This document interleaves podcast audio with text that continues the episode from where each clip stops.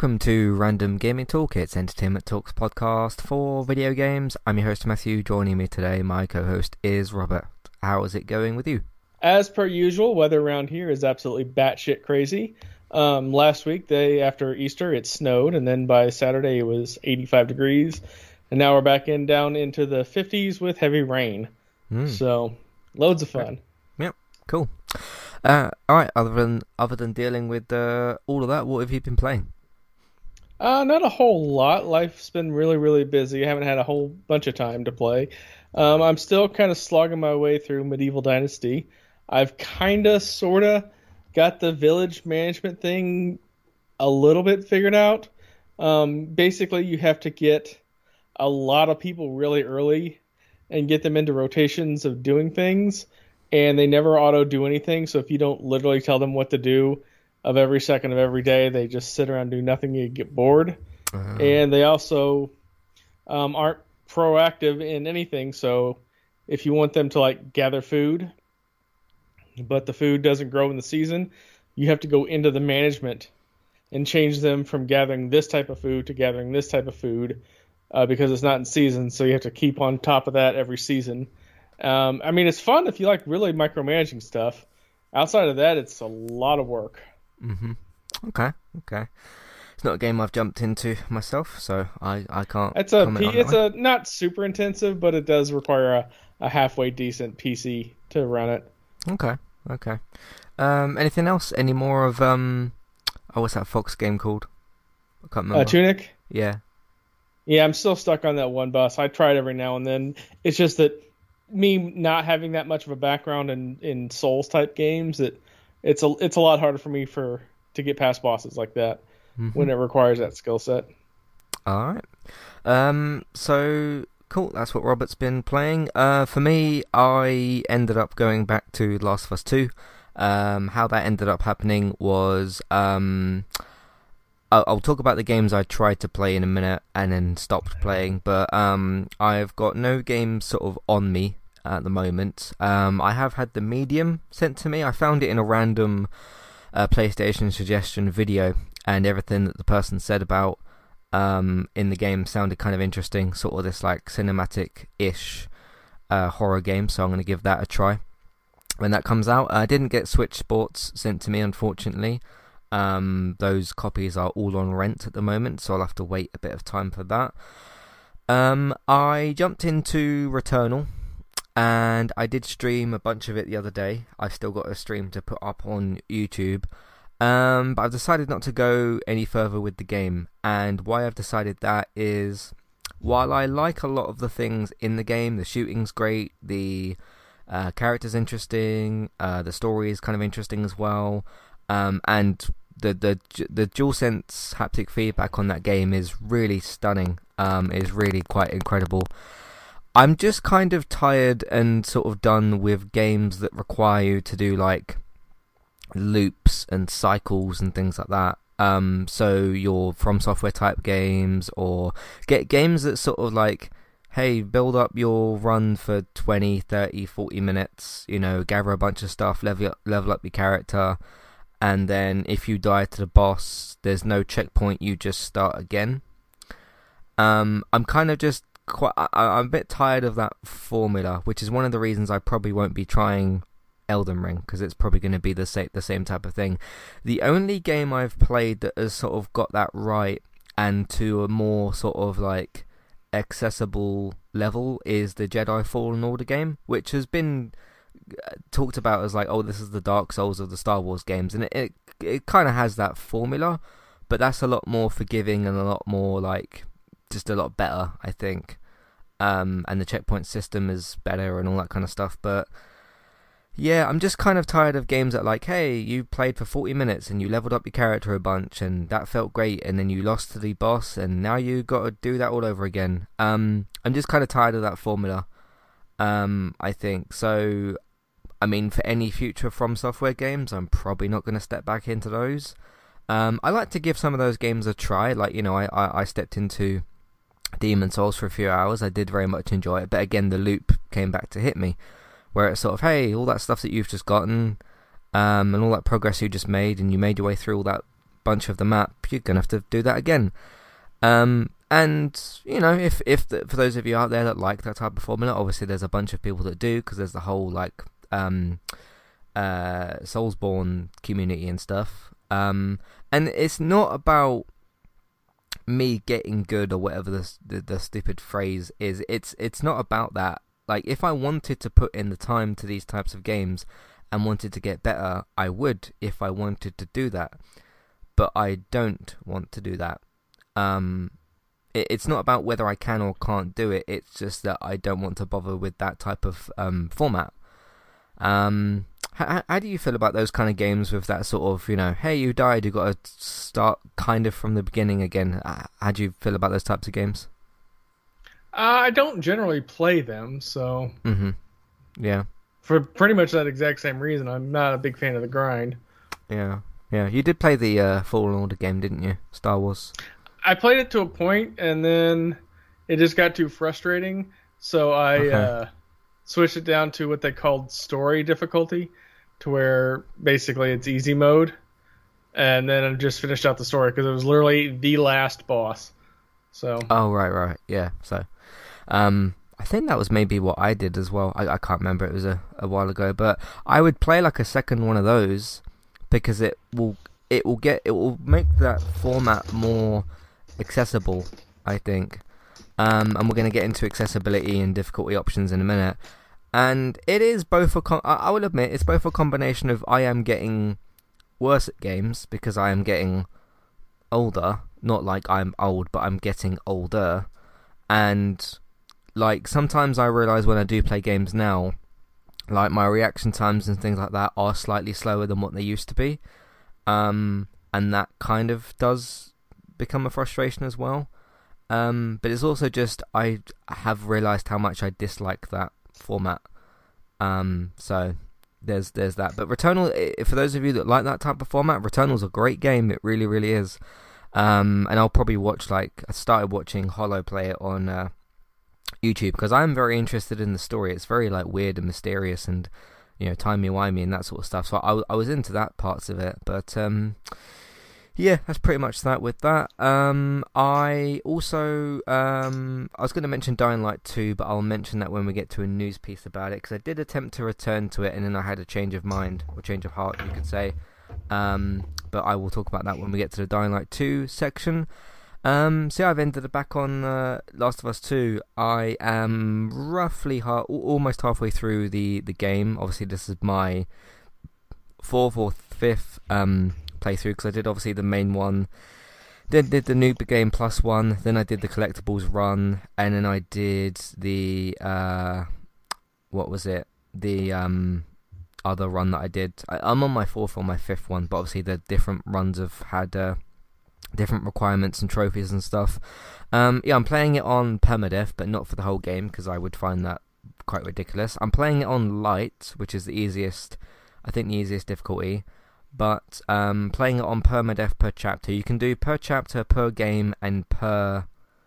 Um, there's another one as well. Um, I, I can't remember what the other one's called, but it's per chapter, per per game, and then per something. Um, but the this trophy does specify you can do it on any permadeath setting. So basically, what it's doing for my playthrough is that anytime I die, it just puts me back at the start of the actual chapter which the chapters on the game you can go through them in about 30 to 40 minutes roughly. And like obviously at this point through I don't need to see the cutscenes again as much as I love them and all that. Um, I don't need to see those so like skipping those is saving some time. Um, I'm not necessarily killing or like killing every enemy or searching every room.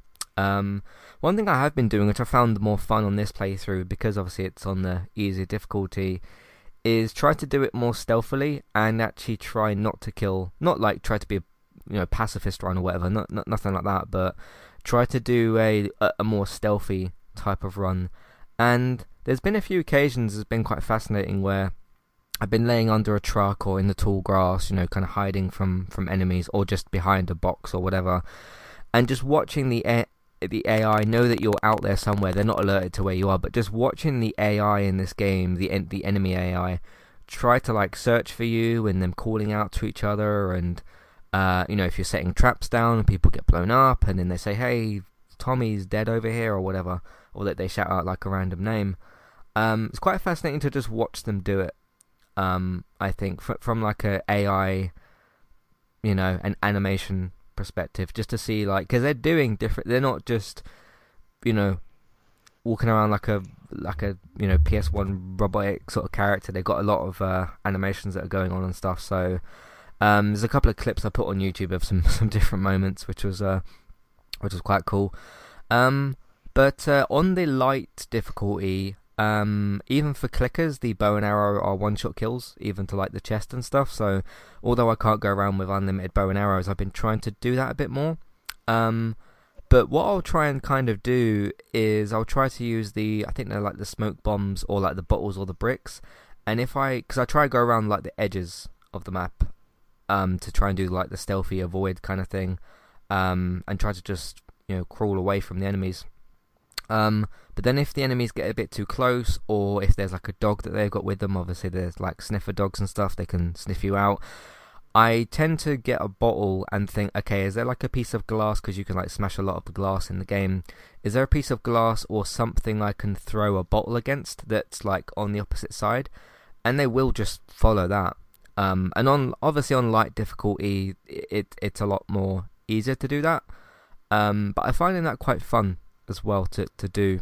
Um, so that's been uh, that's been pretty good. There was actually um, a situation I was going through one area on the game, and I crawled under a truck, then went through some some taller grass, and an enemy who I hadn't quite spotted. I could sort of hear them somewhere near me, and I'm using like a 3D audio thing, which is quite cool um, there was an enemy that was walking near me, and um, in the game you get this sort of like woo type of noise um, when the enemies are spotting you, and then it sort of the noise gets more and more intense, and then it makes this sort of like trigger sound when the enemies found you. Uh, so I was like, who is who is like sort of looking near me or whatever.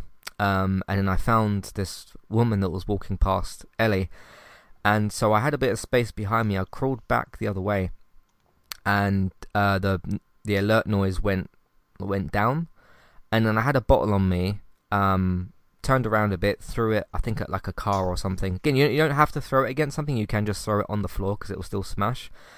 Um, but and then like that alerted them, and then I just kind of crawled past. So that was uh pretty fun to do. But yeah, it's good to it was good to kind of because in my other playthroughs, although I would try and stealth around certain enemies, I would just have the natural instinct to just, okay, I'm going to kill everything around me, type of thing. Um, and it's fun to know that you don't necessarily need to do that. I mean, there's certain animations actually in the game, and it's interesting that after two years of playing this game, roughly, I'm still kind of discovering fun and interesting things about this game. But there was a section, there's actually two sections I did where I'd alerted a few enemies, not the whole group, but a few enemies. I'd killed them and then evaded one of them and sort of gotten away. And then um, I'd set like some traps down around some different corners and stuff. And then there's certain sections in the game where you'll get to a door that you'll need to go through for your next checkpoint. And Ellie, depending on the situation, whether you're like under attack or if there's nobody there, or if you're sort of like she's aware that there's enemies but they haven't spotted her, she will open the door in different ways depending on well the, the alert level of the enemies. Um, and I got into a situation um, where I did the animation where um, she's opening the door, she's kind of looking behind her. There's there's enemies around, but they hadn't spotted her, so I thought that was that was kind of cool. I don't remember doing that too many in too many sections before, because um, usually I'd either rush out of the area and try and like bash through the door, or I'd clear the whole area before. So that was kind of cool. Um, any thoughts on any of that at all? I mean, I don't really know the franchise that well. I mean, it's cool that you're still playing it and still enjoying it. Mm-hmm. Um, animation, yeah. I mean, there's a million different things that you'll notice with animation, but outside of that, I just since I don't really play the game, I don't really have a reference for most of that.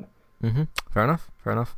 Uh, so I'm going to keep going through that. Um, so I've got that playthrough to do, and then I've got the grounded playthrough because if I was going to do the grounded and permadeath playthrough at the same time, that would be kind of a nightmare. Which I did try initially for about the first level, and then it didn't go well. So I'm to do them them both separately. Um, so yeah. that would be interesting to do. Um, anyway, that's most of. I haven't played that much COD. Been trying to focus on other sort of stuff and that. Uh, and we'll talk about Dying Light 2 in a minute. But I uh, haven't got Switch Sports yet. Got the medium sent. Playing through Last of Us 2. Um, oh, yeah, this this remembered. Um, Star Wars Squadrons. So I did get it, and I really tried. I really, really tried very hard to play that game in VR. I'd adjusted different video settings. I'd adjusted the brightness to just make the game like you know look as best as it could. As I've always said, I'm not a graphics person, but when it comes to VR games, you need things to look a certain amount of clear. Um, and in VR, that game doesn't look right. And this gets into my problem that I've had with other games in the past. I've noticed with a couple of PS, and I don't know if this is an exclusive like PlayStation VR thing or if this applies to other platforms. For certain games that have got VR support, they tend not to work that well in VR. Um, there was a game I think it was called Ace Combat Seven. It was like you know a jet fighter type of game or whatever, and that was actually worse because that just had a cinema mode, um, which is not really the way you want to play a game. Um, but yeah, it's got that kind of like you can play it in or out of VR, but it wasn't sort of. It was just supporting VR. The, the only game that's really got that correct is remember that Star Trek um, online game that you could play so the difference with with that Star Trek game, um, Star Trek, I can't remember what it was called. Um, the Bridge Commander game. Yeah, Bridge Com- Bridge Crew thing. Yeah, yeah. Um, is that game is built for PlayStation VR, but it's it, it sort of does it the other way around, where it's not built as a normal game with VR support. It's built as a VR game with normal play support, and that actually worked out pretty well. That's a quite good game. Um, but I really I tried like adjusting sensitivity. I sat down in like the chair as I said I was going to, so I've got like the back support thing, and it wouldn't feel all weird with the vertigo and stuff. But uh, in my and I've I've played like Iron Man VR where I'm flying around all over the place. I, was completely fine with that game, so I've not got sort of like you know vertigo sickness or you know anything like that. Um, I've played some games in VR that have done some quite wild sort of stuff. Um, but this game just doesn't work for me in VR. Um, and I, I, I couldn't get through. I, I played for maybe 15 minutes was about as much as I could stomach. The other thing I realized was that the draw distance didn't quite look right. Um, but yeah, it just, it just it didn't work at all, and I felt kind of like surprisingly sort of queasy after I'd come off the game, like more, more than way more than I expected to. So I, I just can't do that game, which is a shame because I was like, you know, in this kind of Star Wars groove. I'd played the um, Lego uh, Skywalker Saga, which I really enjoyed. I was in like a Star Wars mood and everything, but it just doesn't work right in in VR. Um, I don't know if it's on like other platforms and it works better on those because you've got like Quest and Oculus and stuff. So that that was a shame, but um, hopefully one day this because obviously we've had so many games announced for for Star Wars franchise and that. Hopefully one day we just get a proper Star Wars VR game that's like actually properly made for it because th- this one isn't. I, I don't think so. That's a, that's a shame. Uh, so I sent that back. Um, anyway, we've got a bunch of news to get to and some housekeeping, so let's get into that. Hi there, and thanks very much for listening. Today I'm here to tell you about our two different affiliate links. The first of which is our Amazon affiliate link. That's where you can shop on Amazon. We can get a small cut of what you spend, but it won't cost you anything extra. So whether you're get, getting a gift for somebody else or treating yourself or maybe both depending on the occasion, we can get a small cut of what you spend but it won't cost you extra.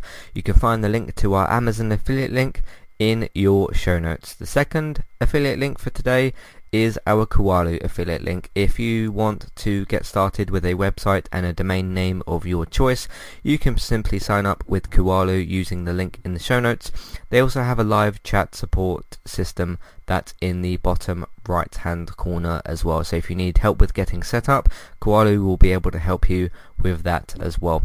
The links for both of these can be found in your show notes for Kualo and the Amazon affiliate link. If you would like to get the ad-free versions of Entertainment Talks podcast and support us along the way, you can simply sign up over on our Patreon page. You can sign up either as a creator or as a patron. There's no difference there for the time being.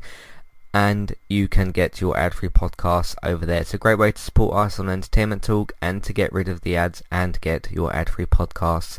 You can also support Entertainment Talk on Patreon at the $3 level tier. This gets you a chance to request a review from us of your favourite TV show or film, but it's one per month, so one TV show or film review per month. It's up to you which one you want to choose. We will watch a few episodes of the TV show that you choose, or of course if it's a film, we'll just watch that film and we will review that for you on that month. And then when it gets to the next month, you can request a new TV show or a film review of your choice. That's $3 level tier. That does also, of course, include your ad-free podcasts for the month as well. Thank you very much for listening and enjoy the rest of the show. Alright, so recently on Entertainment Talk, uh, yesterday I did uh, did two podcasts yesterday. Uh, one was for my review for Russian Doll Season 2, which I very much enjoyed. I gave that one of my must-see ratings, and that's available the second season on Netflix, so you can check that out uh, if you want to. Um, that's an entirely spoiler-free review as well, so don't worry about any spoilers, which I tell you that in the podcast anyway, but there you go. Uh, speaking of Netflix, me and David uh, got together yesterday and we did an analyzing television episode, which was his first analyzing television podcast. And we talked about just the Netflix situation, both on the side of the stock and everything, and what's happened there, and the the, sh- the share price and stuff. Um, and also just getting into why Netflix are kind of in the situation they are in terms of quality of content and making too much of it, and or you know doing sort of quantity over quality and that type of stuff, and a, a massive lack of advertisement of their shows. So uh, we we did a long podcast on that, talked about all that situation, and uh, got into all of that. So that's called the Netflix situation. Over on the United cast, Man United drew 1 1 with Chelsea, so that was another game with that. We'll be playing against Brentford tomorrow, and there's just three games left of this season. Uh, me and David also continued our coverage of Better Call Saul. We're up to season 6, episode 3. Um, so there's some more episodes for that. We'll be continuing to cover that on Thursdays during the week, so check out those episodes. Uh, over on the Walking Dead UK podcast, uh, we had an emergency episode that we did. Uh, it wasn't an actual review of an episode. Uh, it was announced last week that Melissa McBride, who plays Carol, uh, is not exiting the main show. Uh, there's still eight episodes left of the main show, but there's was supposed to be a spin-off with Daryl and Carol, obviously Norman Reedus and uh, Melissa McBride. But Melissa McBride, uh, for logistical reasons, has exited the spin off. Um, so, not the main show, she's not going to be in the follow up spin off. So, we don't know what that means for her character going forward. But that was some news that dropped, so we did an emergency episode for that. Uh, over on the DC side of things, I did, uh, it wasn't a DC talk episode, but I did a podcast called 14 Steps to Fix the DC EU. So, not suggesting a clean reboot per se, although I wouldn't argue against that. Just looking at kind of, okay, what have you got that works? What have you got that doesn't? And the 14 steps where you could fix that stuff. So, it's not sort of suggesting, hey, do this film and do that film and add this character, add that character. It's more sort of like, how can you just sort this, you know, universe out kind of thing. So, that was fun to do. Uh, Gaming Talk podcast last week, we talked about Crash Bandicoot and the Vicarious Visions developer being moved to work on Blizzard games because that makes a bunch of sense. Uh, Battlefield 2042 adding a voice uh, chat thing, but only for parties and squads, and a Ghostbusters VR game that we talked about as well. Last week, me and Robert did a uh, Flash podcast wrap up, um, wrap up podcast thing. Um, the show will continue to go on with new episodes, but we will not be covering those new episodes. So we have wrapped up our Flash podcast. Uh, over on the Apple TV Plus side of things, I did my season one review for Roar. It's a anthology per episode season about eight female-driven, female-led stories. That's a must-see uh, review for that season, and you can find that show on Apple TV Plus. And that's everything we've been doing on entertainmenttalk.org. Let's get into some uh, podcast platforms. Let's get into some news.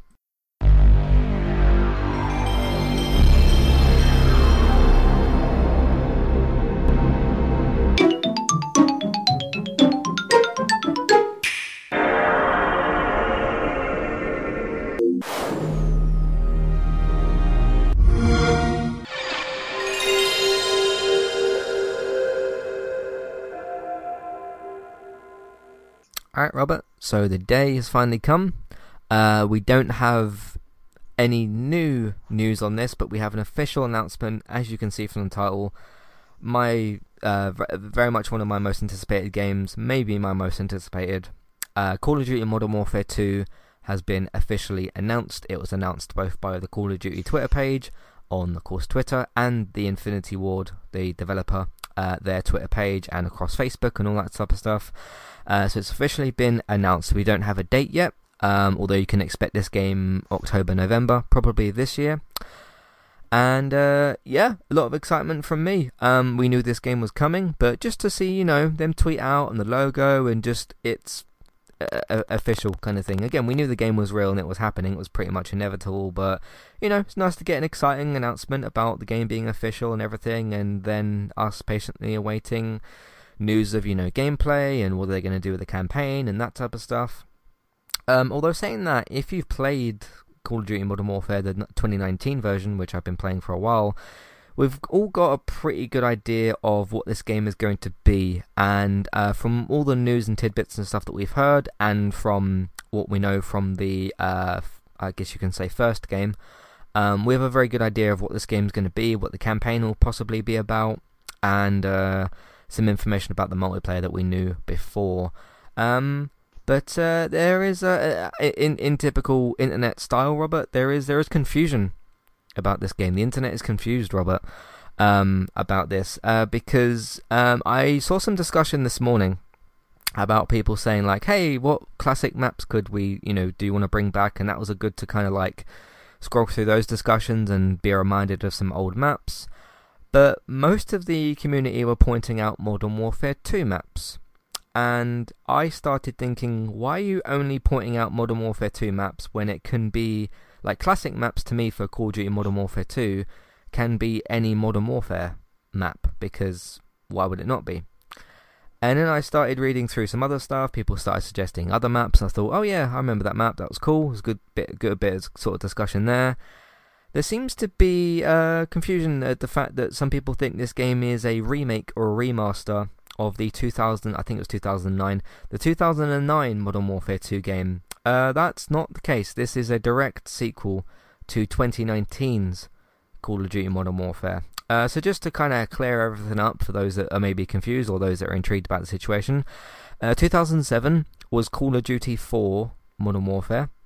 Then I think two years later, because that was at a point where um, they were rotating the Modern Warfare games with the Black Ops and the World at War games. Because if I remember my COD history correctly, where 2007 was uh, Call of Duty 4 Modern Warfare, so it was the fourth Call of Duty game, but the first Modern Warfare game.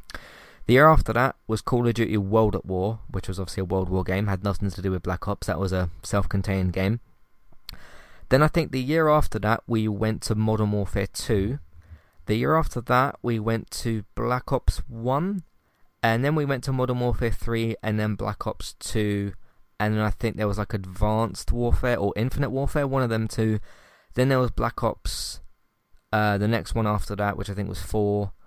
Um, and then the games went to like you know Call of Duty Ghosts and that kind of stuff. That was a bit of the uh, what's referred to as the dark era of COD, which is the era that I stopped kind of playing in and that sort of thing.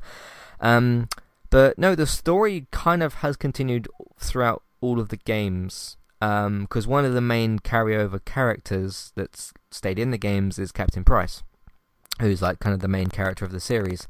Uh, he was in the first game, second game, third game. He was also in the 2019 game, and he's going to be in the 2022 this year's game. So the campaign is going to continue through that line. There's been bits of canon and stuff that have been changed. Again, it's a COD game. It's not, you know, Game of Thrones or something. Yeah, there's been various bits of like canon that have been changed a little bit, that kind of stuff, and the, and the, the 2019 game did act as a revival for the series in the same way that like Terminator Dark Fate or Halloween 2018 kind of worked. It still had some of the canon from the previous games, but it changed things a little bit or kind of refreshed things. Um, but this is a direct sequel to um, Modern Warfare 1, which is the 2019 game. So there we go. Um, yeah, in terms of classic maps, I mean, there's a ton of options that you could have. Uh, we've already been told before that there won't be a COD game next year, which will be 2023, because this game is going to be getting two years of uh, support, which sounds good to me. Um, I mean, I could probably play this game for the next three years, probably. I mean, I'm still playing the other one currently, and it's almost been three years. Um, but yeah, pretty much, you could pretty much pick from I mean, you'd have to go with Modern Warfare 1, 2, and 3 for the classic maps. Obviously, you couldn't really pick out a 2019 map and call it a classic one because they're not really classics. But, um, yeah, any classic map really from 1, 2, or 3, I think could be certainly used here. Uh, classic weapons you could certainly bring back. You had some kind of like remixed versions or alternate versions of uh, the other guns. So you had like the Striker 45 which was similar to like the UMP 45, and obviously you got your classic guns like your AK 47, RPG, those sorts of things. So they'll probably make a return and that kind of stuff. Um, but as I kind of said on Twitter, and this may not be a good thing to do, my expectations for this game are very, very high. Um, because I have trust in Infinity Ward. I think, I mean, barring Modern Warfare 3, which had a couple of issues, um, and it was probably the weakest of the four Modern Warfare games. Um, Modern Warfare 3 still stands above like the likes of some of the Black Ops games. Certainly, you know, the Infinite Warfare, Advanced Warfare, which is when they tried to turn COD into Titanfall and it didn't work at all. It had like, I think like jetpacks and wall running and all that type of stuff. Uh, so that, that those those games didn't work out so well. But um, I fully trust Infinity Ward, and I think what they've got potentially set up for this game is is going to be really quite fantastic. So we'll, we'll have to see. I could be wrong about that if I am wrong and this game turns out to be bad or not so great, I will tell you that on the episodes when I go to play this game. Um, but no, I'm looking forward to the you know first gameplay video that we get, multiplayer video, um, any bits of news about maps and stuff, any pictures of new maps maybe. Um, we don't really need like a campaign trailer per se because we kind of know what the campaign's going to be about because they very clearly laid it out at the end of the uh, 19 game. Um, but yeah, we'll see what they uh, we'll see what they come out with with this. My only worry is that Activision's going to get in the way of this because as we've seen, what was it last week? We talked about the uh, Vicarious Visions being moved, and we talked before about Toys for Bob being Toys for Bob being moved. Now, I don't think that they'll move Infinity Ward to something else, but and I don't I don't think that's the way that they could mess about with Infinity Ward. But I think Activision will do something stupid during this game's two year time period. I just don't quite know what that's going to be yet. So, yeah. Um, any thoughts yourself on uh, this news, Robert? Uh, well, I'm not a shooter. I don't really play in that world. Um, I know you're super excited for it. I mean, that much is obvious. Yep. And all we can really do is just hope that it's a good game and hope that it doesn't suck. Certainly, yeah, yeah. I mean, back in probably the summer of 2019, whenever the beta was, um, I remember they said, you know, Modern Warfare is coming back and COD had been kind of on this downward trajectory because of like they had these games like Go, uh, Call of Duty Ghosts, Infinite Warfare, Advanced Warfare, Black Ops 4, and they're all just it was a string of just not very good games. So I think they knew that Modern Warfare was due, due for a comeback. Um, and then they put this 2v2 beta out, which again is not really my type of like game mode, but it was a way to get back in on on the franchise. And e- even from like I remember my first game in that 2v2. I think it was an alpha or beta, I can't quite remember. Uh, was a long time ago.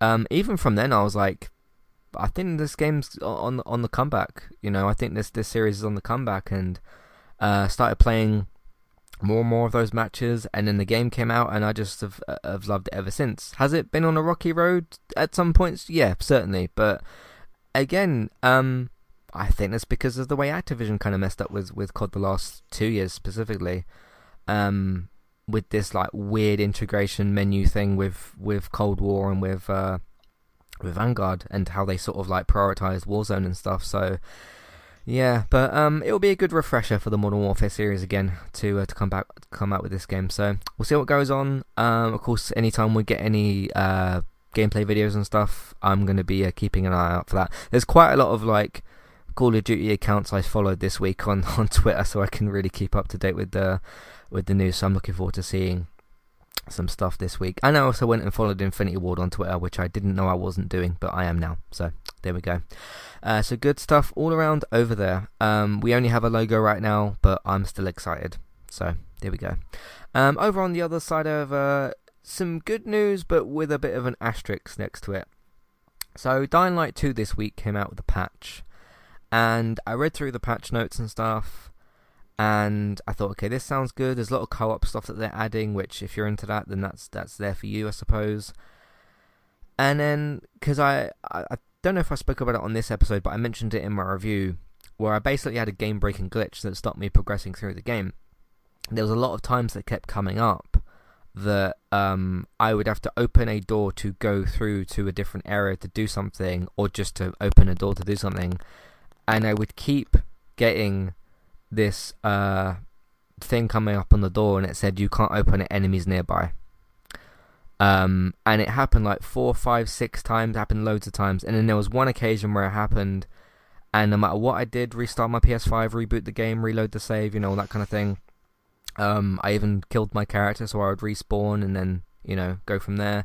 At one point, it just got so stuck that I couldn't do anything with it, and so I I I put Dying Light 2 back on my rental list. I got it sent back to me. I installed it, and then I played about literally a couple of minutes of the game now, the point that I got stuck at last was a point where I couldn't open the door because it said enemies nearby. And I had a good search around the area, there was no enemies there, it was just a glitch.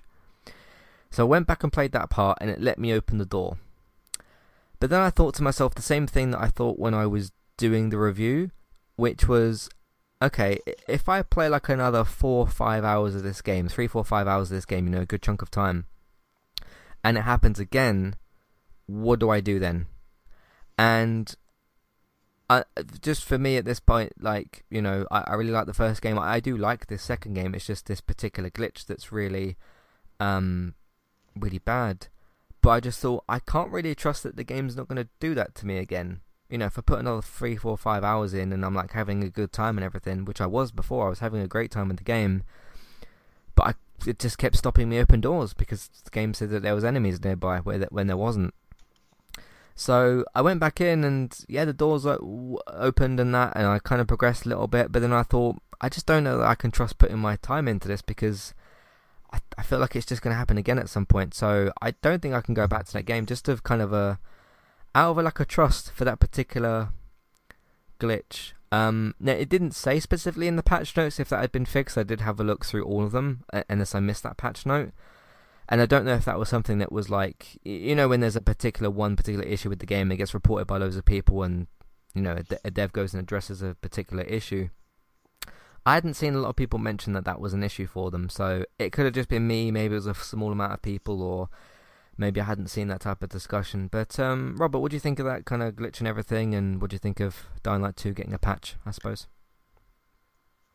Oh, uh, well, I'm glad they're patching it. Nothing infuriates me more than when a game glitch doesn't go unsolved. That's the reason why I uninstalled Skyrim because even though it's over 10 years old, they still haven't fixed that companion disappearing and never coming back glitch. Mm. And it's a giant pain in the butt.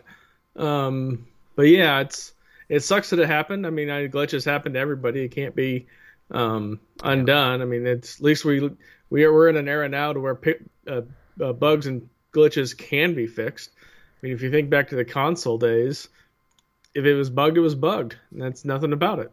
Mm-hmm. Yeah, because the game is out there in the wild. So, um, but even if the the thing is for me with the trust side of it, even if the patch notes specifically said fix this glitch with the door, I would still have it in the back of my mind. Like, what about if I play another three, four, five hours of this game and it happens again? You know, and then my the, the fun that I had with the game is halted, my progress is halted, and what do I do about that? So um, I'm just not gonna go back to it, unfortunately. Which which is a shame because I, in terms of the actual game, I mean, the story was kind of meh, whatever. Um, but again, the the first one kind of was, but there was a lot of great effort put into like the combat, and you know, it was a really really fun game to play. I just sometimes couldn't open a door apparently, so yeah, um, it's a it's a shame. But for those that that played the game and it worked for them, uh, there's some new stuff it seems as well that they've actually added to the game. So you can check that out. And if you've got somebody to play the game with, apparently they added a whole bunch of co-op stuff, which I didn't look fully into, but that's out there as well. So, um, let's move on to the next thing. Uh, speaking of um, updates and accessibility and difficulty and stuff, uh, there was a little, there was a lot of discussion when Sifu came out about the game's difficulty, and again the conversation came up of, oh, you have to just get good.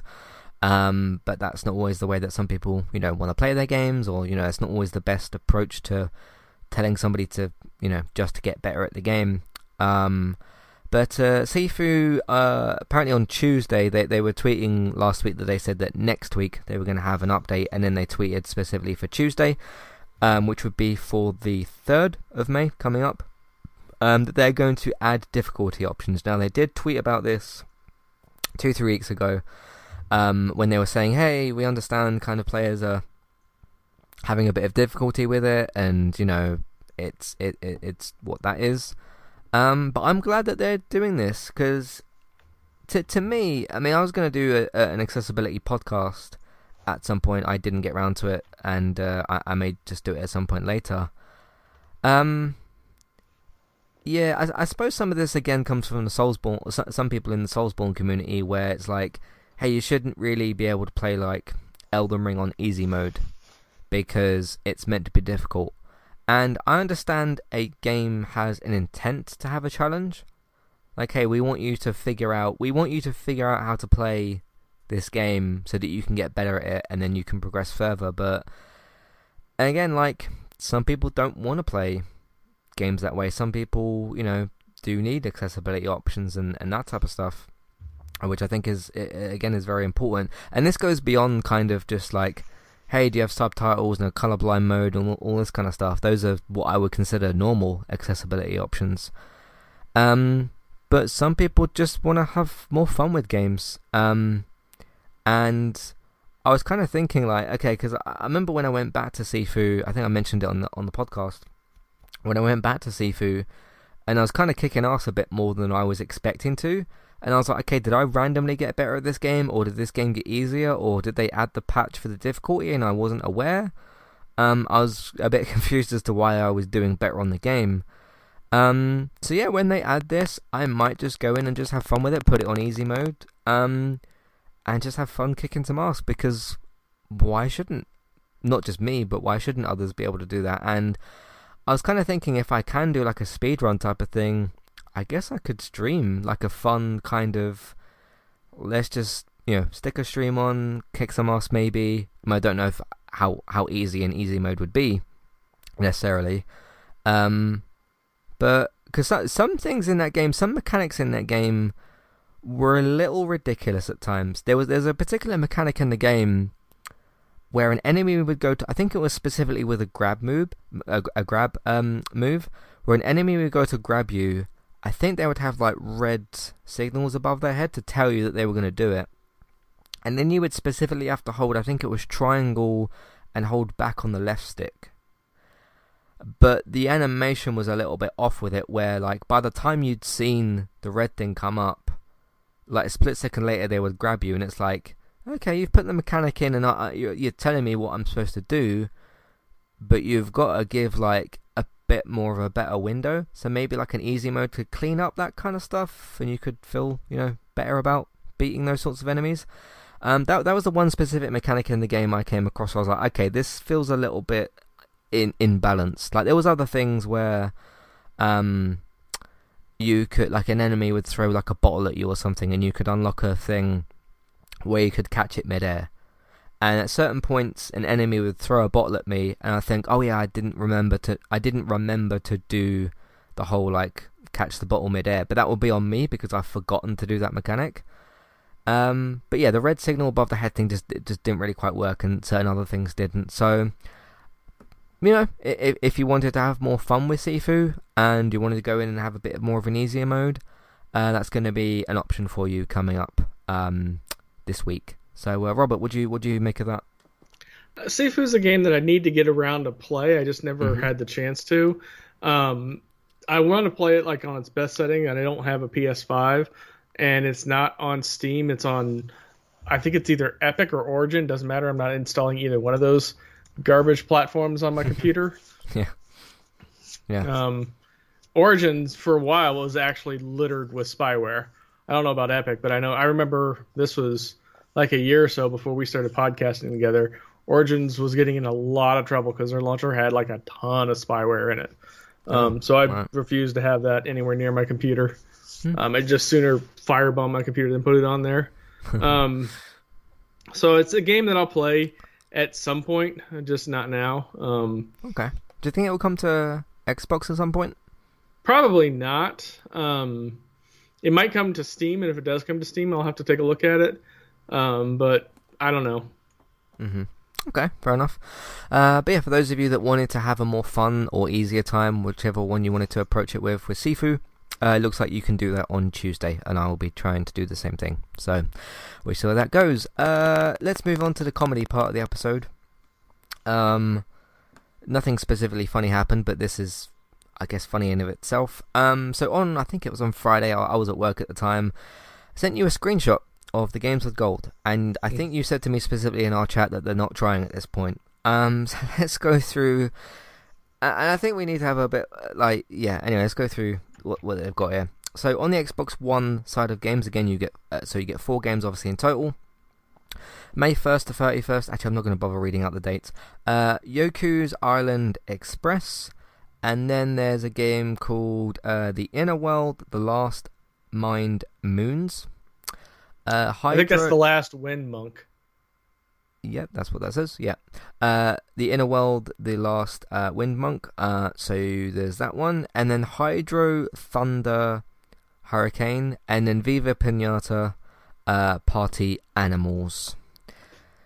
It seems to me what they're trying to do every month, if they are specifically trying a particular tactic, is give like one noteworthy game. So to me, the one that sticks out is Viva Pinata. That's the one that's like more known. Because when I was reading through a couple of comments and stuff, everyone, everyone, was sort of like, you know, oh yeah, Viva Pinata, and there's a bit of nostalgia there. But no, nobody else was really talking about the other games that were there. And because I remember like a couple of months ago, they had like uh, they had a Lego Batman game, and then they had three other just random games. And some people may, somebody made a point as well and said is this Xbox trying to highlight certain indies?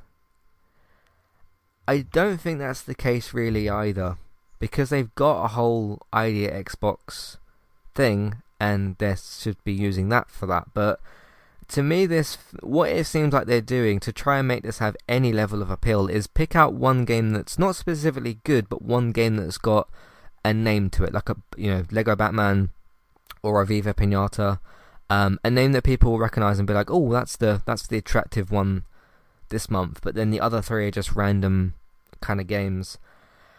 Uh, so what do you make of that month for me? Uh, well, oh. um, to say I think uh, Microsoft is smoking something would be an understatement, uh, but it's no less weird than the actual games themselves. The description for Yoku Island Express is that you play a dung beetle who arrives to a relaxing tropical island to become the new courier. Unfortunately, things don't go as planned, and you have to save the day. And it describes the game playing as marrying pinball with Metroidvania. Uh, uh-huh. The the last Wind Monk is a point and click adventure um, led by the Flute Nose Dynasty. Um, so yeah, they're high on something. Um, Viva Pinata, most people already have that game because um, they gave it away for free like three times. Um, I actually have it; it shows up twice in my uh, game catalog, right. so I'm not quite sure that how that happened because I I got it once as a promotion for watching uh, an, an E3 on Mixer, and then I got it oh, again right. as part of like a rare promotion. So it actually shows up twice in my catalog. Hmm. Yeah.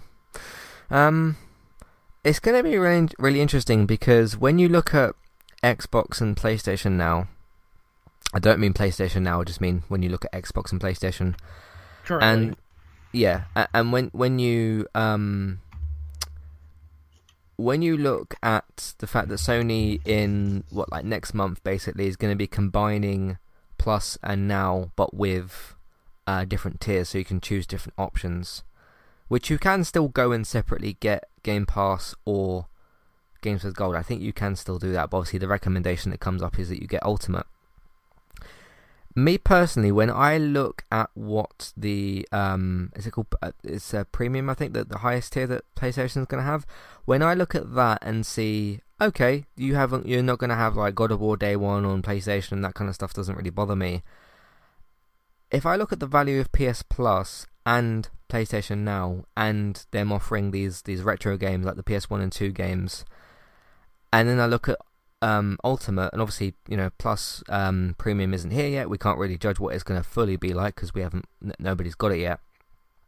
But when I look at Ultimate, and it's like, okay, Game Pass does have obviously a lot of the appeal. It's got, you know, the backwards compatible games, both Xbox and 360, and obviously Xbox One category of games.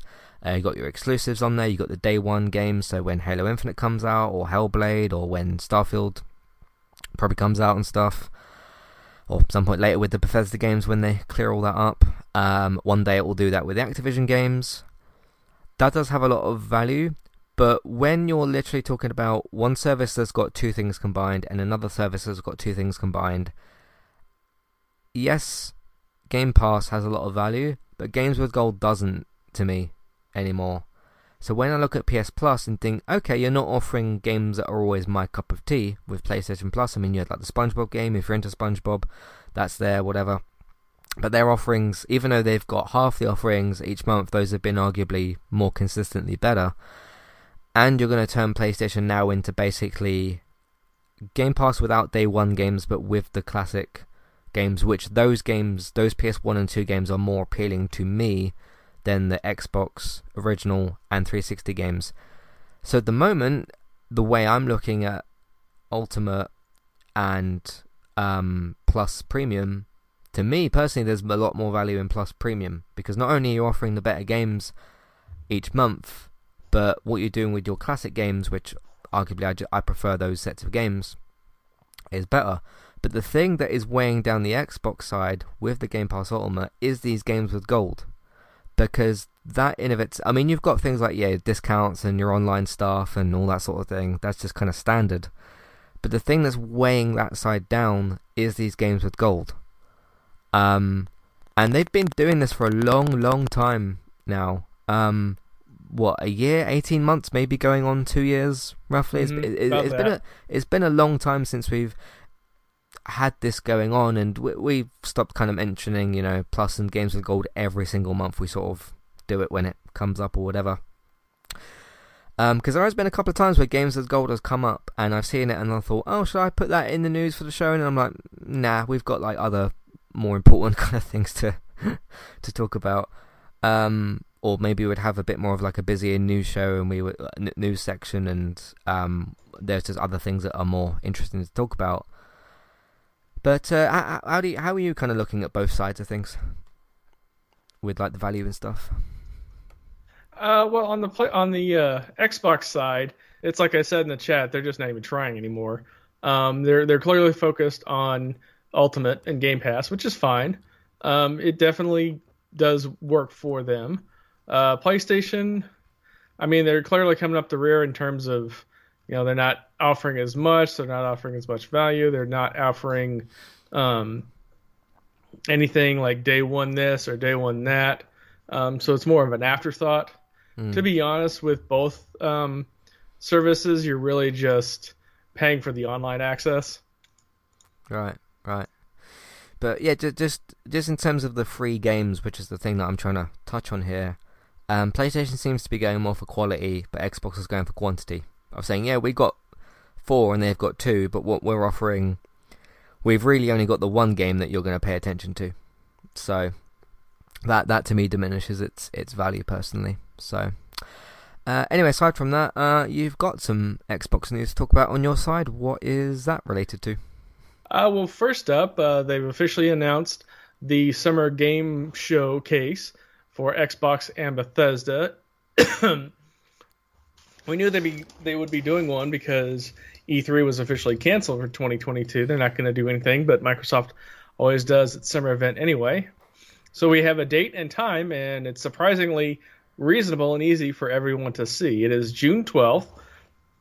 It will be 10 a.m. Pacific time, which puts it at 1 p.m. my time, which puts it at 6 p.m. your time. So it's going to be really easy to keep track of. What, what Um, in fact, day is that? Sorry. June 12th, which is a Sunday, I believe. Okay. Okay. Let me double check. Yes, June 12th is a Sunday. Okay. So the official announcement um, Xbox and Bethesda Game Showcase will stream globally in 30 languages on June 12th. Save the date and please join for a showcase of games from Xbox Game Studio, Bethesda, and our partners around the world. Um, the logo that they have for it makes the Xbox logo look like a planet with the sun flare um, coming out from behind it. So you can probably be safe to expect a lot of Starfield news. They've been doing the weekly uh, uh, developer videos, and they just released one that concentrated on the music of Starfield. So it looked really, really cool. Um, yeah, I mean, I'm still interested in the game. We just have to see kind of what it is and where we're going to go from there. Yeah, um, so I saw this, uh, you know, posted on Twitter, and you sent me a, a, thing of it, so I knew we'd be talking about it on the show. Um, it keeps being discussed of like what what is going to be Xbox's year, um, both in terms of game releases and what good games actually come out, and in terms of you know their big, because uh, they do like two or three of these a year. Obviously, they have their big one for June, which is this one that we're talking about uh, which is kind of looked at as their big, like as you said, game showcase, which is called. Um, they've got a lot of development teams on them at the moment. They've acquired a lot of studios. They've got like Ninja Theory and Obsidian and all the other ones that they got. Obviously, the ink hasn't dried yet on the Activision deal, so I'm not expecting to see you know loads of stuff from that yet. Bethesda deal still kind of you know the ink's dried, but we're still waiting for things to kind of happen with that. Uh, Starfield arguably is going to be the, the the first of those big games, um, hopefully coming out. But aside from that, um, if you've got 20 plus studios, I don't know the exact. I think it was 23 when they acquired, uh, before they acquired Bethesda. So it'd be it'd be a few more at this point that they've got. Um, if you do or don't want to include the Activision ones, which I guess you technically do, but not quite yet. So anyway, um, I think they've really got to go big or go home this year because I don't think that they've done that last couple of shows. Um, and because yeah, you know, Gears of War a little bit too early. Halo's just come out, so what can you do about those? Obviously, you've got like your Forza that you can show off possibly as well. Um, but it's time to see some. I think it's just time to see some new blockbuster IP stuff from from uh, from Microsoft. Um, yeah, because, um, because a lot of the games that they've been announcing in the last couple of years have been, and I've not got any problem with like art style type of games. You know, Ori was great, and they got some other ones there, but in the last couple of shows, they've been announcing games that have been more art style type of things than um, you know, like a new Gears of War, a new Halo type of thing, like something really big and blockbuster that they've got. And um, I'm gonna be quite critical probably of that start of whatever they show of Starfield. Um, and I, I know some people might be kind of tired of me saying this type of thing but by this point.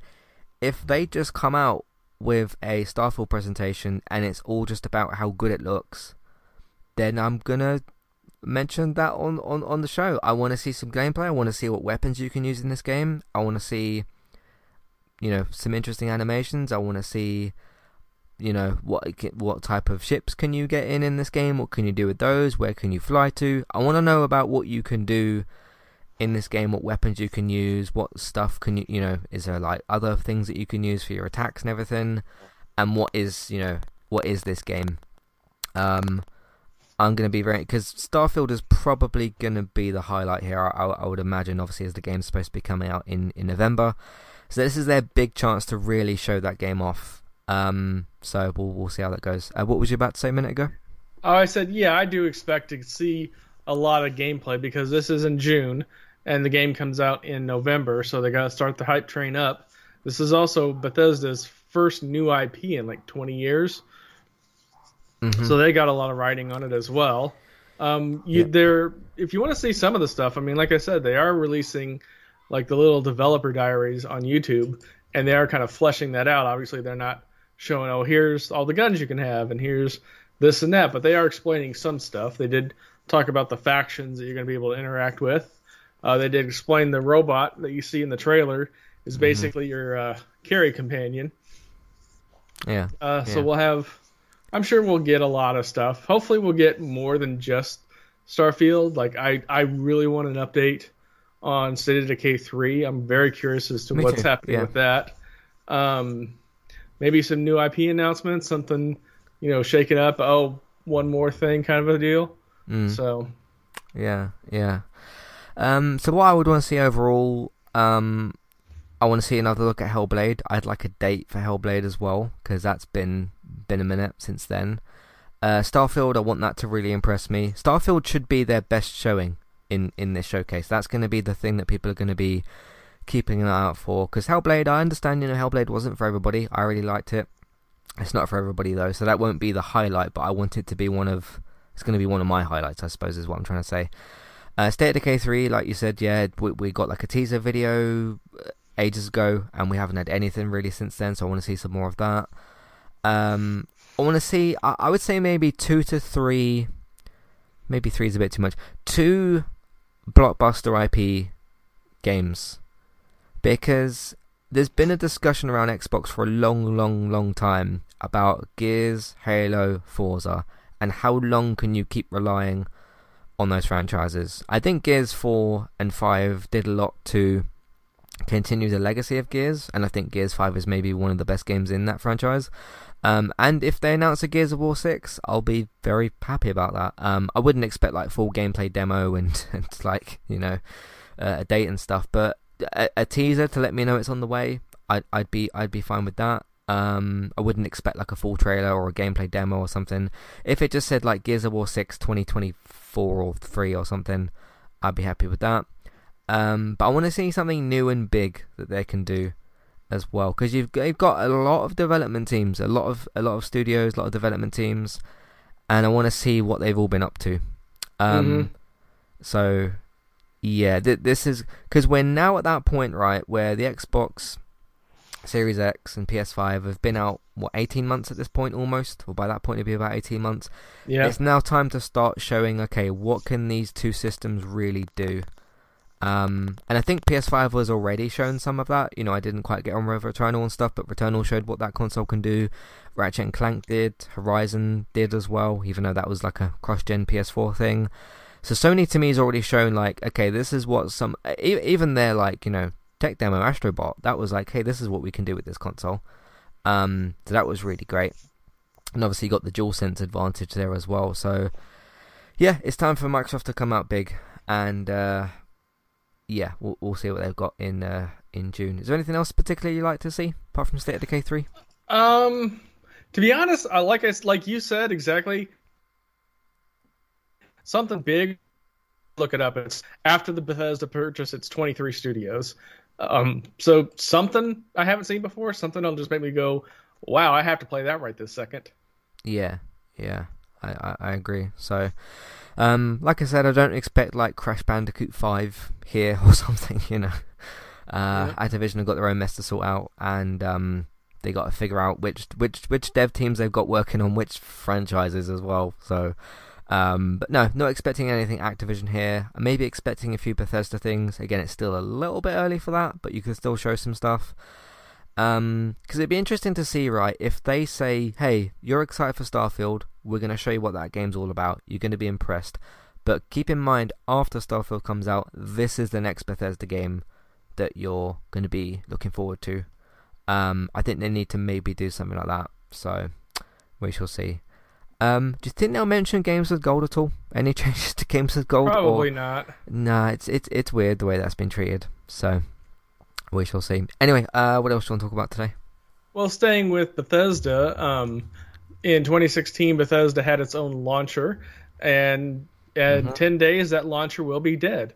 Um, but don't worry, if you did purchase anything um, through Bethesda Games, all you have to do is go to Bethesda's site, and there's a, a post up on how to transfer any games. Basically, you'll just link your Steam account to your Bethesda account, and then it'll have an automated transfer process. Uh, now you can do this after May 11th when the launcher no longer works. It's just that the launcher will no longer work. Um, I haven't purchased any games through the Bethesda uh, launcher, so it's not anything I have to worry about. But I know some people did, and so it's just one of those things. Just make sure you get access to the games you pay for. Mm-hmm. Certainly. Um, yeah, I've never Googled Bethesda launcher. I've never opened it. I've never downloaded it. I've never done anything with it myself. It was required when Fallout 4 came out, um, in order to play Fallout 4 on a PC. So Ah, okay, okay. Did play that game, but that was on uh, Xbox Xbox at the time. So, mhm. um, yeah, some of these things die off, and you know, sometimes you know, like with Stadia, things come and they go. Um, it's all part of the way the industry works, I suppose. So, but I don't think anybody's going to massively miss it. Again, if you know, like Robert said, go and uh, claim your games or whatever you need to do if you're doing that. Um, but personally, over the, I mean, you said yeah, 2016. Wow, that's a long time. Um, six years, isn't it? Yeah. Um, Mhm.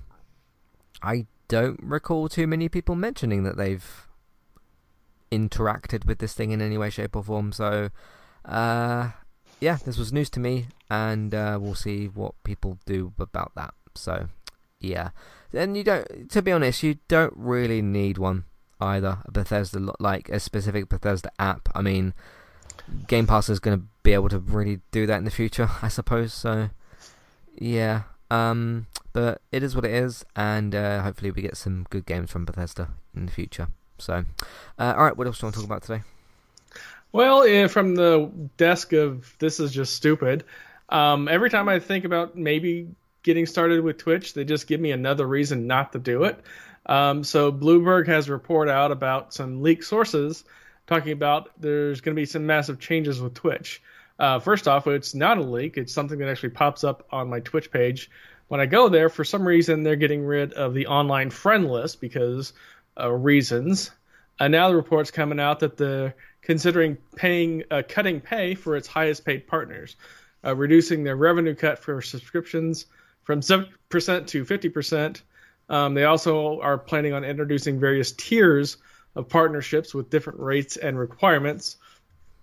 Uh, but this is not confirmed. Obviously, this is just a link, a, a leaked thing. But this comes alongside harder pushes for ads on the site, with Twitch incentivizing streamers to run more adverts by offering $100 for running two, min- two minutes worth of ads per hour, with proposals in place to create a new revenue streaming revenue sharing model for the ads.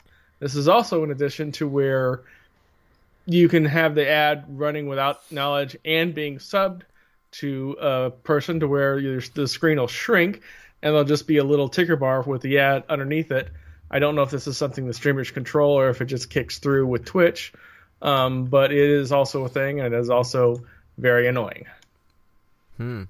So they're money hungry, basically. Yep, Yeah. which is ironic considering Twitch is owned by Amazon and Amazon has more money than God. Yeah. Yeah. Like Amazon. they literally make Oh, they yeah, make so much money with their web services for their servers that they could go broke 20 times over and still being profitable. There's a Mhm. reason why the stock is almost $3,000 a share. Yeah, um, Amazon have got uh, they they got a few quid, I suppose. Um, yeah, and like you said, obviously Twitch is uh, you know linked to Amazon and all that. So, um, oh, it looks like uh, Twitch was also affected by the massive online cratering that happened with Netflix and a couple other stocks.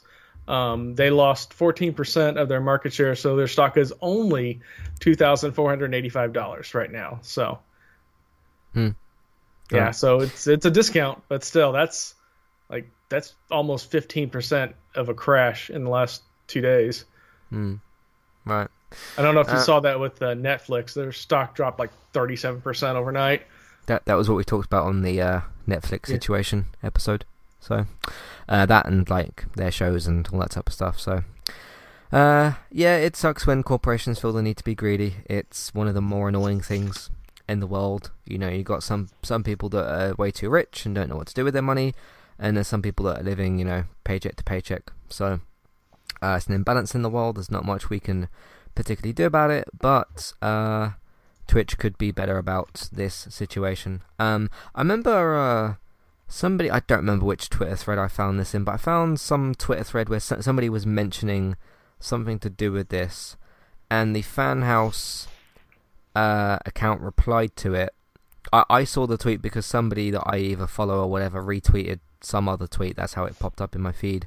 But the fan house uh, account replied and said, "Hey, we still give creators uh, ninety percent of their uh, you know income, kind of thing. So kind of firing back a bit. So there's that as well. Um, but no, it's just corporations being corporations, and um, I have to see how this all plays out. For me at Twitch at the moment, it's literally a case of putting a stream on, trying to talk and be as entertaining as I can, or reacting to things that are happening, and trying to just get people watching. At the moment, that's that's basically just what I'm trying to do. So. Yeah, this is what happens when you don't have competition when it comes to online streaming. Yep. Let's be honest, they don't really have competition. I mean, there's Facebook and YouTube, but it doesn't nearly do the numbers. No, it's it's really just Twitch and YouTube that are doing Yep. most of this. Um, because Facebook does have like a video section, but it's all just random stuff. Yeah, and they have Facebook Gaming, and I never see it. It never gets popped up anywhere. Uh, and any streamer yeah. that I know that jumped from Twitch to Facebook jumped back to Twitch as soon as their uh, contract was up. yeah, so there you go. All right, what else do you want to talk about today? Uh, well, the last thing I have is we're unfortunately staying in the, the realm of corporations being greedy. Sony announced um, that they are delisting several of their games, the digital versions for Sonic games. So, in the original remastered Sonic Collection, Sonic Origin collections, which covers Sonic 1, Sonic 2, Sonic 3 and Knuckles, and Sonic CD, uh, those are going to get delisted on May 20th so that they can sell you the Sonic Origins for $45 a month later. Mm-hmm. Yeah. Um, which is actually a, a package that I'm interested in. You know, I've seen the two Sonic films. Uh, second one I thought was really good. Uh, still had its, you know, I- issues and things, but I still thought it was really good. Um, and I'm curious about like, you know, there's dozens and dozens of Sonic games, some of them 3D, some of them 2D, and I haven't been exactly sure where to start, but I found out about this collection and kn- knew that it had like the classic games, so I thought, hey, I could maybe, you know, step into that and see what's going on because I, I don't even know if I want to play a, the 2D or the 3D. I'm not even really sure, so I'll probably try with the the first ones first. Um, but no, they did this with the GTA as well when they came out with the remastered, uh, the definitive edition, which had its own issues. Um, and they took off. Um, I'm not sure if it was all three games. Um, because I'm not sure if all three were actually available. But San Andreas was available in the PS2 Classic section. Um, San Andreas was available there. Um, then I think they added, I think it was Vice City to PlayStation Now. It was very weird. It was a very weird way to, to do it all. But yeah, they did that. Um, yeah, it's not a, it's not a good look. It's not a great thing to be doing. Um, Xbox doesn't do this as far as I'm aware. Um, Nintendo's obviously their own weird kind of thing. So. I mean, occasionally games will get delisted. Yeah, occasionally games will get delisted, but it's usually because there's like a license involved for Right. music or something like that, and it didn't get renewed. So, I mean, that's unavoidable, but it is what it is. Um, so, yeah, yeah. Uh, anyway, where, where are you at with kind of Sonic and stuff? I mean, I remember the games. That was kind of my era of Mhm. games going up, growing up. Um, I never owned a Sega console. I mean, that was you think the uh, PlayStation and Xbox console wars were bad. You should have seen like the the Nintendo versus uh, Sega back in that day. That was that was some brutal shit there. So Yeah, yeah. Uh, so we'll see what happens with this, and uh, yeah, we'll see what happens with the game and everything. Um, but again, there's not too much we can do, but uh, we'll see what happens. Uh, you said that's all you got to talk about? yep. Cool. Alright, let's get into some emails and feedback and whatnot. If you would like to write into the show, let us know what you think of anything we've discussed, or anything that you would like to discuss either. Let us know what games you're playing, how that's all going, you know, video game chat, that type of stuff. So write in, let us know what you think. Uh, Matthew at entertainmenttalk.org, uh, Twitter eTalkUK, there's contact page information in your show notes. There's also a big email box on the website version of the episode. You can scroll down a little bit and uh, you'll see that there you can fill that out, which a lot of you use and the clickable email name. Ben writes in and says, I've Been listening for a while and I love the podcast. Thanks very much. Uh, in no particular order, could you name me 10 top tier games that you think changed or affected the industry? So you said top tier games. So you're not necess- you're not talking about like bad games like uh, how No Man's Sky launched or how Cyberpunk launched or what happened with Fallout 76 or you know, how Bubsy 3D is a really bad game because you said top tier games here. Uh, could I name 10? So, not just 10 of my favourite games, but 10 games that affected the industry. Um, I've got some already that I'm going to name while you think of some of yours, Robert. Uh, Red Dead Redemption 2 is a big one. Um, the most notable thing from that game was the encounter system in there, as well as just, you know, being a generally really good game for lots of other different reasons. But the thing that sticks out about that to me is the encounter system. Um, and what I mean by that is when you're out in the Wild Wild West, um, random NPCs will come up to you and they might threaten you. Um, and there are dozens of different ways that can play out. Sometimes it will be two police officers that are in horse and carriage, and uh, the person that's in the prisoner cage thing will plead with you to let them out because they did or didn't kill their person in their life. Um, and that can play out in a dozen different ways. So I think that's a really um, get game that uh, you know affected the the industry. Uh, Last of Us 2 is definitely one of them, not just because of the discussion around the game, but again, I feel that game took what the first one did, it evolved it, gave it new ideas, gave it an ambitious, you could argue risky story if that's the way that you want to want to phrase that. Some people did, and some people very much disagreed with that story to the point of sending the devs death threats and whatnot, which obviously is not a nice thing, uh, something that we don't tolerate. But uh, that was one that changed the industry. Um, other games, uh, I mean, you could argue about like uh, motion control games, so like VR games. You could argue about games on the Wii, you know, Wii Sports, how that kind of changed things as well. Um, uh, I was going to say some of the sports games, but I don't know that they've evolved as much as I've wanted them to, so I won't say those ones. I don't know if I can name 10 specifically, but uh, those are some of the ones that come to mind. Um, some of the Crash Bandicoot games, you know, Crash Bandicoot 4 really, I think with Crash Bandicoot 4 that really took a look at what 3 did and said, let's keep the core of what this game does, but add like different boxes and new masks and different characters and like wall running and things that made sense to be in that game, or, or like rail grinding, which is obviously a bit inspired by like Ratchet and Clank.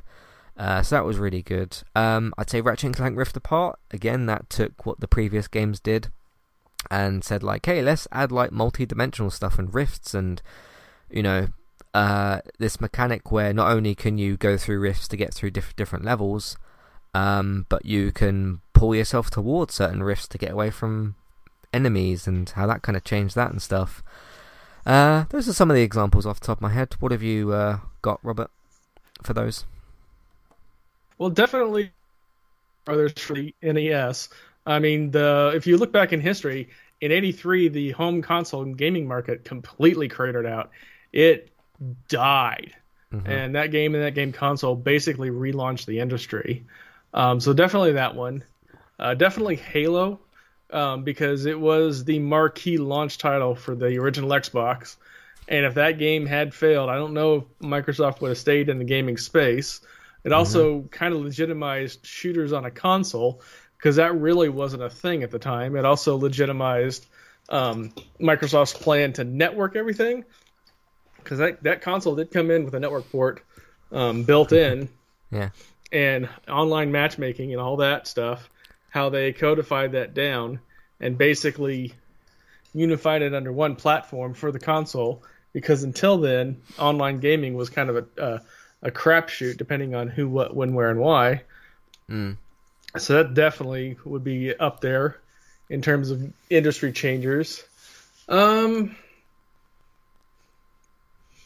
those are the really only two that I can think of off the top of my head in terms of like really affected the industry. I mean, there's always been great games, and there's always been games that have just completely blown away anyone's expectations.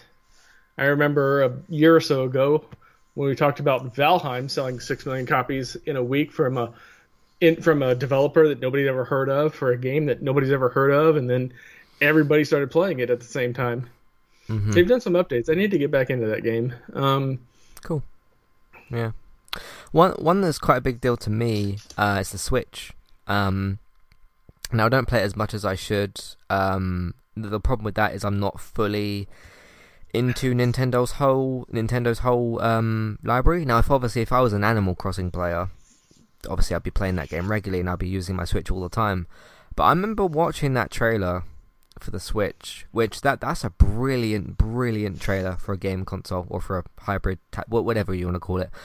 Um, and you know, the Wii U came out, it was a disaster, and I remember they kind of said they put this trailer out, and everyone was like, "This is actually really good." But the thing that really struck me about that trailer at the time I was like, oh, it's another handheld thing from Nintendo. Like, I wasn't into the. I had like a Game Boy and stuff, and I used to play that when I used to go on travels and stuff. But uh, I was never really like a 3DS player or a 2DS, you know, and those kind of consoles. I never really played any of those. Um, but I remember when they showed in the video, like, no, you can put this thing into a dock and connect it to your TV, and we'd never really quite seen that done in that way before. And like, hey, you can just slot this thing in, take the Joy Cons out. We'd learn later that the Joy Cons are crap, but still, uh, you can take those out and you can just, yeah, you can switch completely seamlessly. There's no like loading because it's just uh, you're not really loading anything. You're just connecting it to a to an HDMI cable, really, like, yeah. like, a, like a connector. Um, and like, I remember when I kind of first got that and I started using it, I was like, wow, I can't believe what this thing is like. Um, I've not really taken full opportunity of the whole, you know, take it out, play with it, come back, play with it more, that kind of thing. Um, but that to me at the time, that was like that was following on from the Wii U. You know, expe- expectations for Nintendo's certainly from myself were very, very low. I remember seeing the trailer come out, and I was, uh, and it was like Nintendo Switch trailer or something. And I remember thinking to myself, like, what is this thing? What what is this going to be? And within three minutes, I was like, wow, I want one of these things. so, yeah, that was a that was a big change. Um, yeah, I don't play the Switch as much as I should too. Mm-hmm. Um, the the Joy Cons just aren't very comfortable in my hands, um, and I don't do the whole traveling around thing anymore. So I don't really uh, take it out. It just kind of sits there. Um, yeah. I wish I liked Animal Crossing more than I did, um, but that's just the way it is. So I do play it from time to time. I'm just not a massive, massive fan of it. So, yeah, I would quite like to try to get into Pokemon, but there's like 500 games. yeah, there's nine zillion games, and there's so many. I, I looked up um, Pokemon on on Boomerang thing, and there's like two Pokemon games a year, if not more. Um, because there's like four or five of those games listed on the Switch, and I just don't know what any of them are. I mean, there's, I mean, I I've been a fan of Pikachu like since I was younger and stuff. There's the Let's Go Pikachu. Like, should I play that one? I guess I don't really know. Um, because I know what the idea and. Obviously, you know, catch them all and all that sort of stuff. But um, that's a that that could get me to very much use the Switch a lot. Um, so yeah, and damn it, I keep neglecting to play um Luigi's Mansion 3. I keep I I keep getting into a point with that game where I get it, I play it, and I'm like, this is pretty good. And then another, another game comes out, I switch over to that, and then I don't play Luigi's Mansion for like two months. It keeps happening. Because um, I was scrolling through uh, most popular on Switch games today, and I came across it again. I was like, damn, I've still not finished that game. So uh, I need to go back to, to, to actually finish that as well at some point. So because that was good. Um, ben, hopefully that answered your your question. Um, just a last point on that, I suppose. So, is there any? Because one kind of question I've got to point towards you about this. Um, so is there any game mechanics in a game that you've looked at and you thought, "Wow, I can't believe I can do that particular thing in this game"? Uh, the when they kept trying to do the voice controls with the Kinect. Um, right. That never really made any sense. Um, why would you do something that kind of half works when you can just do the controller? Mm-hmm. Right. Right. Okay. Uh, so yeah, thank you, Ben, for that, and hopefully that answered your question. Um, Lauren's got a question about Deathloop. Uh, says uh, Lauren says, did everyone stop talking about Ghostwire quicker than Deathloop? It didn't seem to get good reviews. Um, yeah, I've already seen conversation for that game stop. I don't know if it was quicker than Deathloop because Deathloop was what two weeks, and then it got like discounted on the PlayStation Store. People stopped talking about it, and from what I heard, like the mechanic of that game didn't work great, and it was just a fine game. Um, but yeah, Ghostwire came out, and you know I'd said from the gameplay and excuse me, all that type of stuff, that it looked kind of flat and kind of not really great. Um, I saw that Skill Up posted a review for it. I watched about ten minutes of his his review, and he kind of his his thoughts were in line with what mine kind of were. Obviously, he's played the game, I haven't, but from what I was expecting the game to be like, he kind of said that it was exactly like that. Um, Tyler McVicker, who I've mentioned a few times, he's a great YouTuber. Um, he said that he liked it. Um, or he, he, sort of really liked it. Uh, so he, I guess, is in in that crowd. But um, for either game, really, Robert. So Ghostwire or Deathloop, have you seen much discussion about either of those recently? Almost Ghostwire none. Just came out? And Ghostwire was on my list of games that I want to check out at some point, and it just mm, fell off a cliff. Yeah, yeah. Do you think you'll be uh, trying it at all? I mean, it's on my list wish list, so I'll get notified if it ever goes on the sale. If it goes on a deep enough sale, I'll try it. Mm-hmm. I mean, I'm mm-hmm. not going to pay sixty bucks for it right now. That's for sure. um, yeah. But you know, if it pops down to like a twenty, I'm sure there's going to be a summer Steam sale and an autumn Steam sale and a Christmas Steam sale. And if it drops down to like twenty bucks, I'll, I'll I'm a player at twenty. Okay, cool, cool. But uh, yeah, again, anyone that's playing Go uh, Ghostwire or Deathloop, really, let us write in and let us know what's what's up with those games. And lastly, Harrison uh, writes in and he says, uh, I saw Matt's retweet for the COD thing. Uh, what are your expectations and what do you want from this game? Uh, good news, Harrison. There is a podcast that I did a few months ago called What I Want from, I just call it COD, uh, Call of Duty Modern Warfare 2022, um, which is, is, is this year's game. So if you want specifics as to like mechanics or what you should or shouldn't keep in that game from the previous game, uh, that podcast is out there. Um, my expectations. I mean, I kept kind of forgetting that uh, this game is supposed to have a new engine as well, and I'm not going to say Modern Warfare 19 is stale at all, but if I'm to look at that, which is kind of the foundations of what Modern Warfare 2 is going to build off of, you give me that game but with a new engine, and you improve certain things, and obviously, you know, new maps, weapons, game modes, etc.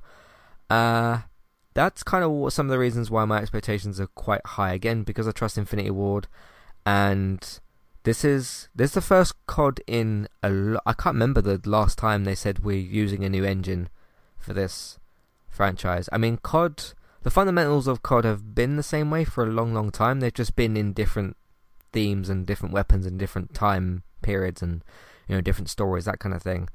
Um, but it's been a long time, at least from I'm aware of, when COD last got a new engine. So that's like a whole different ball game. Uh, so that should, as long as the, en- the engine itself is actually good, obviously, hopefully it is. Um, but that should be uh, really interesting, and that's something to when we see our first gameplay of that game and everything. Um, be interesting to see if they mention sort of like, hey, we can do this new thing because of our new engine, or you know, that that type of thing. So we'll see how um how all of that goes. Um, but uh, yeah, very much looking forward to it. We'll see um how that goes. I'm just wondering because they, they, there was a bunch of YouTubers and people that I follow that said we can expect the first announcement around about May. Um, so obviously we got our official announcement of the game. Um, See, I'm wondering if we'll see our first gameplay thing in May or when the beta will be. I'm not completely sure because I can't remember how things worked last time with Modern Warfare 19. I can't remember the exact time frame of everything.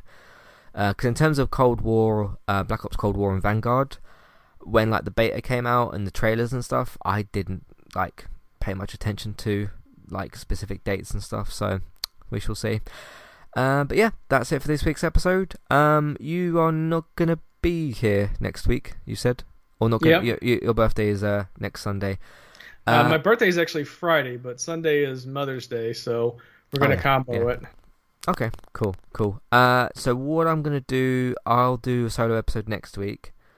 Um, now this is episode two ninety nine. I'm not gonna make episode three a solo episode. That would seem a bit weird. So I'm gonna do a classic two ninety nine point five, which is I think what we did before for one 50 mm-hmm. I think you I think you were on the road or something for 150, but we did like a 149.5. It's like an in between episode kind of thing, and then we did 150 properly when uh, when you came back. Uh, so we'll do that episode next week. I'll do a solo, solo episode. I might even do it like on a Friday or something, just kind of you know before the weekend. Um, we'll see because I've got to get out to see uh, Doctor Strange at some point as well. So I'll uh, decide when to do that. And then yeah, the week after that, when you're back and available, we'll do a proper episode 300, and we'll see what we can line up for that and everything. So yeah, I also didn't realize that I'm one day off from Bex's birthday because hers is on Saturday. Oh, cool. Right. Yeah, because it was um, it was Gray's on uh, uh, sa- uh, yesterday on Saturday. Yeah, mine's May 6th and hers is May 7. Yeah, David's is I think David's is tomorrow, and mine was like last week because as as he kind of mentioned, all of us, I think it's all six of us or however many there is of us, uh, we've all kind of got our birthdays like one after the other. It's I think me, um, Bex had hers, uh, got her soon. Uh, was very recently. David's is coming up, and yours is coming up. So, yeah, we're all sort of like March, April, May children. So, or April and May, I guess. So, that's interesting. Um, Alright, in the meantime, you can find everything else that we do on entertainmenttalk.org for our TV, games, films, and main night podcast. There'll be a new United Cast episode tomorrow because we've got Brentford on Monday night, so we'll see how that goes. And then there's just two games left of this very painful season, so uh, we'll see how all the rest of it goes. Uh, but yeah, TV, games, films, main night podcast, entertainmenttalk.org, podcast platforms, entertainment talk. Uh, check out all that we've got, everything like that. If you want to support us through other ways other than just listening to the episode, you can also tell other people about our podcast, tell them what we do and where they can find it. Either by just telling them or using social media. There's also Patreon, there's $1, $3 level tiers, ad free podcast review options. Take a look at that as well if you'd like to for all of those things. Uh, David, speaking of David, he runs a website, obviously geektown.co.uk. That's for your TV and your film news. We're in big renewals and cancellations territory. Uh, a couple of big ones got cancelled this week, and there's renewals and other stuff going on as well. So keep your eyes on, on that. Geektown Radio episodes drop on Tuesday, so look out for those. Uh, Bex, as we mentioned, she uh, you can find her on different platforms. Uh, Trista B Y T E S. She streams on Twitch. She posts on Twitter and on Instagram. So go and check out what she's doing at the moment. Uh, you can also follow me on Twitch as well, eTalkUK for my different gaming streams. You can find those on there as well. And if you've missed the uh, archive streams, I think I've got two still to put on YouTube.